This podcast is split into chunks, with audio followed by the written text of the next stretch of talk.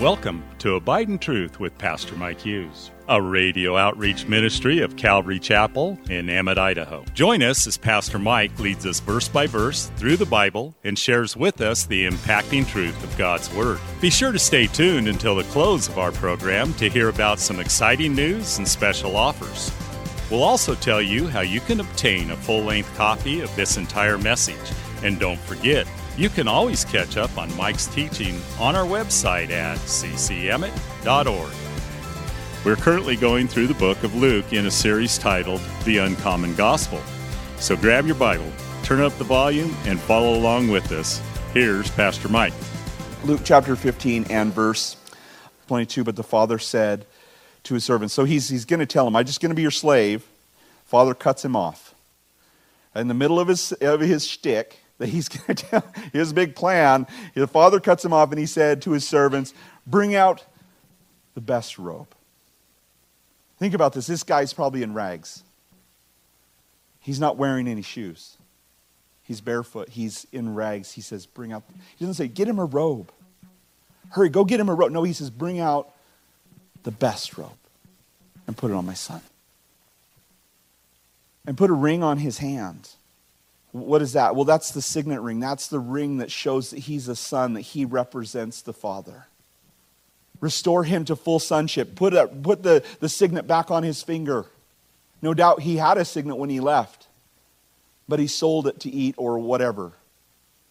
He sees that he doesn't have a signet. He, he says, Go get a signet ring. Put it on my son, the family crest. It's going to be on his, his finger. And sandals on his feet. So he receives this wayward son and he clothes him in his own riches. And just the same, when God receives us, he clothes us uh, barefoot and naked and awful and smelly. He, he washes us clean and he clothes us in his righteousness. That's what God does for us. Clothes him in his best robe, puts the ring on his finger, puts sandals on his feet. And this is what it is like coming to repentance.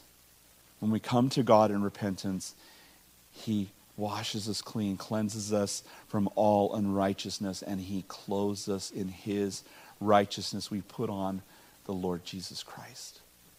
That's what we have, guys. This is what we have in, in Christ. And this is the love that the Father has for us. Verse 23 And bring the fatted calf and kill it, and let it be eaten. Let us eat and be merry.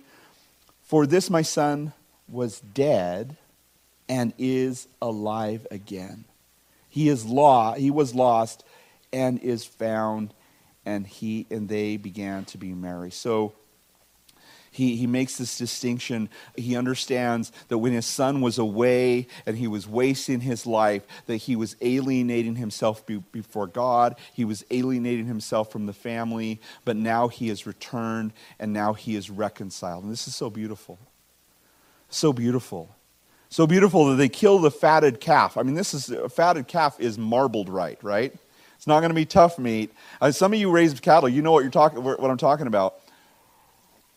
I'm sorry if you feed your, you know, grass fed. I don't know.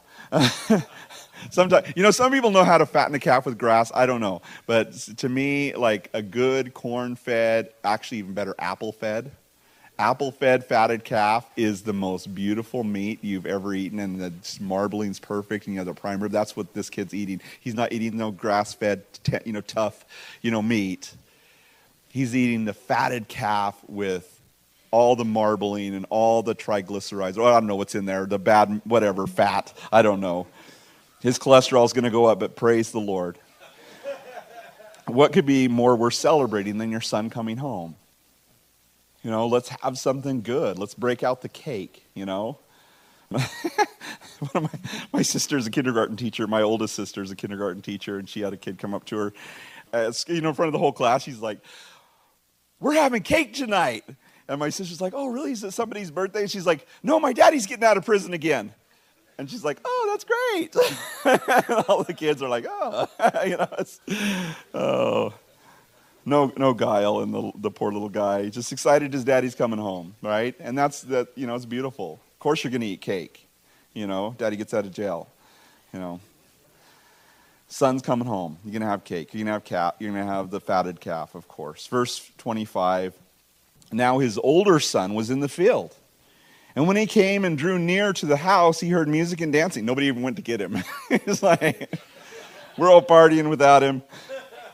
So he called one of the servants and asked what these things meant. So, of course, in this parable, the, the, the scribes and the Pharisees is who are represented by this guy. He's been working really hard to be right before God, or at least working really hard to be right. At least I'm not like that stupid brother of mine who went out and wasted everything. At least I'm not like that. You know, and, and he really believes that because uh, of his hard work, that that's why his father approves of him. And he's out in the field and he draws near to the house. He's coming home for the day, but he hears this celebration. So he calls a servant. He says, What's the commotion? What is going on? Verse, verse 27 And he said to him, Your brother has come home, and because he has received him safe and sound, your father has killed the fatted calf.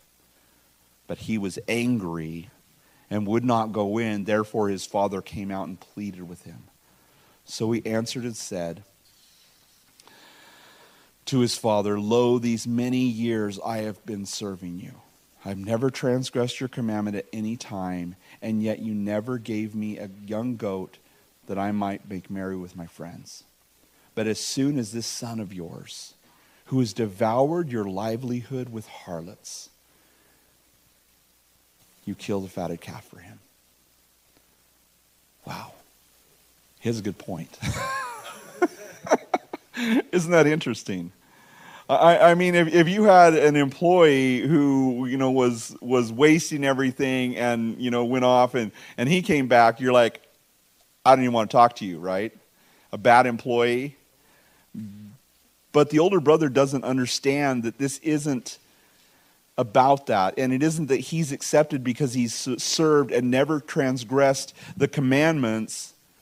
He's accepted because he's a son. Let, let me just say that again. He, he isn't accepted because he's served and he's never transgressed the commandments. He's accepted because he's a son. Right? And so it is for me and you. We're sons and daughters of the king, and he accepts us because he adopted us into his family, not because we've been perfect or we've been good enough or we've worked really hard. Maybe you have worked really hard, and maybe you have been close to perfect, and maybe you have done everything you can to try to please God and do the right thing, and you took lumps because you, you did the right thing when you could have done the wrong thing and easily gotten off, but you didn't do it, and you worked hard, and you were serving so hard, and then Somebody who's been living their life as a waster, as a partier, as a, as a, a slump. And that person comes in, and then God just receives them. This was the problem. This was the whole problem with the Jews because they'd become so convinced that they were better than everybody else that they forgot that they were children. And we can never forget that we're children. We can never forget that no matter how hard we work or how much we do, we're not earning something. We're not, we're not you know, gaining something in the sense of being acceptable before God. Because when you are a child, you are accepted. You know, in my, in my family, all of my children are accepted. I've, we, we've had children, we've adopted children. And we, we accept every single one of them, and our prayers are for them, and our heart is for them, and we want them to do good. And some of them at times are well pleasing, and some at times are disappointing. But they're all accepted. They're all my children, and I love every single one of them, and I would give my life for any one of them because they're my kids but they're not accepted because they're doing everything right, because they're getting straight A's, and because they're doing their chores whenever I ask, or they're working harder than any of their brothers and sisters, or because they love God more than one of the other siblings loved God. I love all of them the same, and I, I my heart breaks and yearns and, and cries out to God for every single one of them. And it's not because they're doing better, they're doing worse. And sometimes I, I killed a fatted calf for a kid who just barely gets by. Because just barely getting by is such an improvement, you know? and other times I killed a fatted calf because somebody got straight A's because this is the seventh time in a row they got straight A's. But, but I love every single one of them. And so, being a, an awful child does not mean that you're rejected. Verse 31 And he said to him, Son, you are always with me, and all that I have is yours. It was right that we should make merry and be glad, for your brother, notice this, was dead and is alive again. He was lost and is found. Notice Jesus doesn't tell us how the older brother responds. Why? Because if you're the older brother, you have a choice to make. If you're the scribe and the Pharisee, you have a choice to make. I mean, the story could end like this The older brother says, That's ridiculous. I can't be a son in this house. I'm out of here and, and I'm leaving. Then he goes and leaves and does his own thing. He could do that. Or he could say, You know what? Dad, you're, you're more gracious than I am. But for your sake, I'll forgive my brother. Thanks again for listening to Abide in Truth with Pastor Mike Hughes. If you would like a copy of today's sermon in its entirety, call us at 208 365 0991 or send us a text at 208 991 2756. Be sure to mention today's date. You can also listen to Pastor Mike's latest message on our website at ccemmett.org. And don't forget to search for Calvary Chapel Emmett on iTunes and YouTube. Remember to hit subscribe when you're there. Thanks again for listening, and remember, always abide in truth. Until next time, God bless. Abide in Truth is a radio outreach ministry of Calvary Chapel in Emmett, Idaho.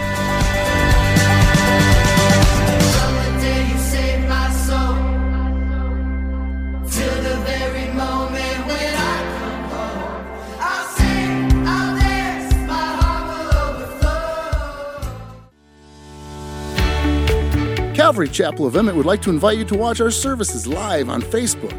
You can watch us every Sunday morning at 8:30 or 10:30. Just go to our page, Calvary Chapel of Emmett, and scroll down for the live service. It is an interactive experience. While on our page, feel free to watch previous Sundays as well. So join Calvary Chapel Emmett Sunday morning at 8:30 or 10:30 on Facebook. We look forward to seeing you.